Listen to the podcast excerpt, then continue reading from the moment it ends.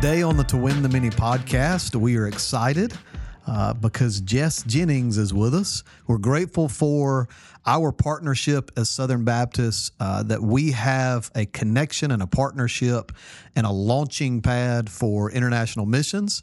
That is the International Mission Board, the IMB, is uh, what we call it in the SBC world.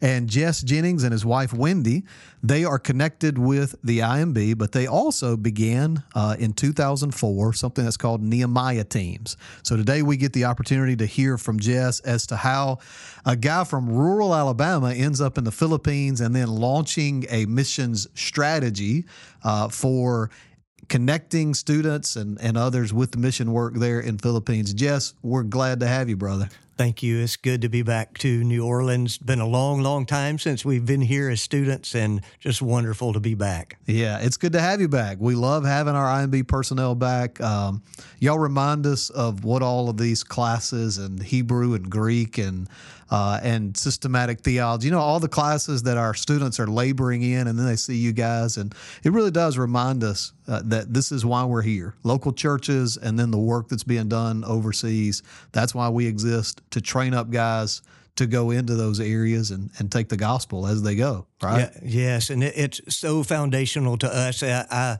I was telling uh, someone yesterday that just coming back here and and there is a moment that's just freeze framed into my mind when I was here maybe second year so 1991 and God stopped me in my tracks and said um, uh, do not waste your time here. Soak it all in because it's going to be over soon. And that's been 33 years ago. And so uh, it really, but so foundation. And I just, what a privilege it was to be here and be able to uh, study the Bible every day and prepare for what God wanted us to do.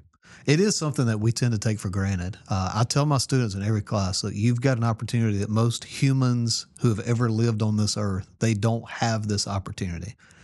Uh, so I'm glad you're here, also encouraging our students in that direction. So let's back up a little bit. Now, how does a guy from uh, rural North Alabama end up not just in New Orleans. Uh, and I asked that as a guy from rural North Mississippi. So my path is, is crazy getting here. But how did you end up coming here to New Orleans? Obviously, with that is the call to missions. And then from your time here in New Orleans, uh, your sense of God's call that you should go to the Philippines. Yeah, um, you know, we we are my wife and I both are a product of what we call a normal Southern Baptist Church, yeah. small. Uh, we're from Fort Payne, Alabama, and the metropolis. That's right, metropolis in, in Alabama, and um, you know, and and me coming to know the Lord was a product of churches coming together as an association to sponsor a crusade. And when I was 16, I came to know the Lord, and it was a, a radical transformation in my life. Um, a year after that, listening to a Keith Green song that says, Jesus commands us to go. It should be the exception if we stay. God carries the burden alone while the church is busy at play, feeling so called to stay. And I got on my knees as an almost 18 year old and said, God, I don't understand all of this, but I know that your word says to go, and I'm I'm going to start moving forward, and you're going to have to stop me, or I'm just going to keep going forward. And so from that, uh, I went to our uh, pastor and I said, What do I do next? And he said, uh, Write the Foreign Mission Board, which it used to be called. yeah. And, uh, and I got a brochure back about three weeks later that laid out a pathway of going, you know, I, I was so naive at 18. I thought that, you know, here I am, send me, that they would send me then, but they said I needed to prepare. and, and I can promise you, when I read that brochure the first time and I counted up eight years that it would take me at that time to get to wherever I was going, uh, that I thought, well, eight years, Jesus will probably come back and I'll never get to be a missionary. And, but it, it really did. It, it, it provided a pathway or a map for the next several years as uh, at that time my girlfriend and I began to walk forward in this call and uh, and so uh, as as a college student too being being from rural Alabama never really heard much about missions it was uh, and, and, so uh, as a freshman in college uh, at a community college. Uh, I, I, think it's the only time that that community college had a state uh, Alabama Baptist convention sponsored uh, BSU director. And she told me about summer missions. I was already kind of going toward that, but uh, and and she asked me one day, "Have you ever thought about doing summer missions?" And I I responded, uh, I don't even know what you're talking about. And she said, Well, here's an application. Why don't you pray as you fill out this application? And, and I, I said to her, I said, I don't even have to pray about it. I want to do it. And so that, that kind of began the journey moving forward from there. Yeah. So at that point, you go, uh, you're a summer missionary, you serve as a summer missionary, then you come to New Orleans. While you were here at New Orleans, uh, how did God communicate with you that it was the Philippines to which you and your wife, your your girlfriend became your wife? That's right. right. Yep, same and, same one. Yeah. Yep. how did God take you through that process? Yeah, yeah. You know, several ways. You know, we um, uh, spent two summers uh, as a summer missionary in Hawaii, and working suffering for Jesus suffering, Yeah, working mainly with a church plant, and many of those were Filipinos. Mm. That was kind of the a beginning point of of of having a heart for Filipinos. Uh, when when we were here in New Orleans, uh, we served as pastor in Grand Isle, Louisiana. Oh yeah, and so uh, just uh, almost all Catholic. And so, mm-hmm. you know, when we got to the point where where you are appointed as a missionary, you know, you begin to look back over where God has led you in the past. And we see all of these spiritual markers of Filipinos. We see spiritual markers of working among uh, Catholics. And it just really made a lot of sense that our next step would be um, filling a request that was put before us to come and serve long term in the Philippines. Mm-hmm. What is it like serving in the Philippines? What is the the work that is sharing the gospel, expanding the kingdom of God like in the Philippines? Yeah, it's uh, of course we we've been there now for 30 years and that's changed quite a bit uh, mm-hmm. for us uh, over those years. The first uh, 15, 16 years or so, we were doing more of what we call frontline uh, evangelism, just really being out in uh, the the villages and uh, and God led us to an area of about 45 villages, 80,000 uh, people that was uh, really no evangelical churches, and so we just began to go and share the gospel, uh, village to village and and uh, house to house, and God began to move there in that, you know, and. Uh, kind of to go back and answer your question too, kind of making some connections of of students and and and starting Nehemiah teams and so forth, we um, we never forgot um, what we felt like God had done in us and through us as summer missionaries. And so we had uh, we had told the Lord that if if we could ever use students in our ministry, we would do that.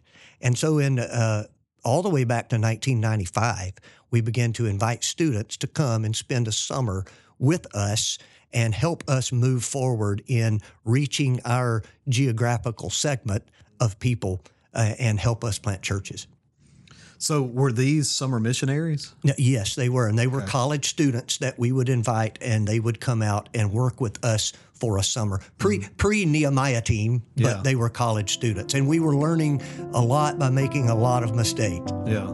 Are you a ministry wife? Do you long for community and encouragement from like minded women? Do you wish you were more prepared for all that you do? If you answered yes to any of these questions, I'd love to invite you to join Thrive. This is our Ministry Wives Certificate program that prepares women for gospel ministry in their families, churches, and communities. Our eight week classes can be taken on our New Orleans campus or online. You just choose whatever fits your schedule best. For more information or to apply, visit prepareher.com slash thrive.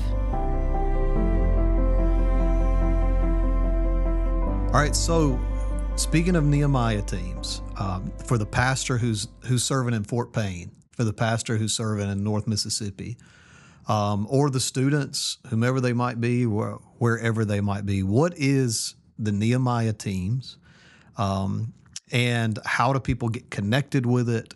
How does it encourage or help uh, those who might be called to missions, but but might not be? How does it connect them with service opportunities? Yeah, thank you. Yeah, uh, Nehemiah Teams is an uh, eight week summer opportunity for uh, next gen that are uh, 17 to 29, and they can come and be connected with our IMB personnel. Uh, mainly in the Asia Pacific rim, but also in some other uh, of our uh, areas or affinities around the world. Yeah. So in general, if if it's anyone who's uh, basically a high school graduate, right? That, that's right. Uh, and, and it's laid out similar to the summer missions. Is it is it the same as IMB summer missions? I ask that as somebody who uh, you know I think most of us are familiar with summer missions, and so with if Nehemiah teams is like that, we go, okay, yeah, that makes sense. Gotcha. It's a place uh, that you could serve as a summer missions intern or, or uh, participant with the IMB through do y'all go through BCMs and BSUs that's same right. process? Yes okay. thank, yes yes. And and so so yes if if anyone goes to our website and clicks on any of our opportunities it's going to take them straight to the IMB website. And so yes it is an opportunity for uh, for campuses uh, or churches to look and say this this is a planned opportunity uh, for my student to be involved and to be able to go. And so they can uh, a a campus or a church could send one student uh, on a team, or they could say, you know, I uh, we want to choose, we want to partner with this uh, particular uh, opportunity, and we want to fill this whole team whole team of two or four students. Yeah, now, with Nehemiah teams, there's also the additional component of some training, right? It's not just, hey, go serve and they get their marching orders and go connect with whomever they're connecting with in Fiji, uh, but there's a training component. What is that training component? How does that work? Yeah. Uh, we, we have a pre field training that takes place in Alabama at the Nehemiah Teams Training Center.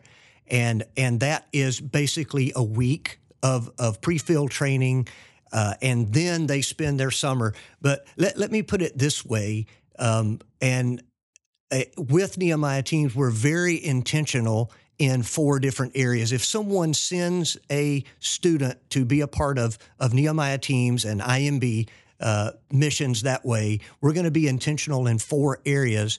Uh, the student is going to be involved. We say that they're going to come and open doors and plant churches. They're going to share the gospel and make disciples, fitting into a strategy of one of our IMB personnel around the world. So we're very intentional in trying to work hard at setting up uh, that type of opportunity, uh, sitting face to face with one of our IMB personnel to to say how could a team of next gen come and work alongside of you to help you move forward in reaching your people group. That's how we that's how we do the setup. Uh, secondly, we want we're going to be very intentional in helping that young person that comes to grow in just what we say the basic spiritual disciplines. They're going to have a quiet time guide that we give them.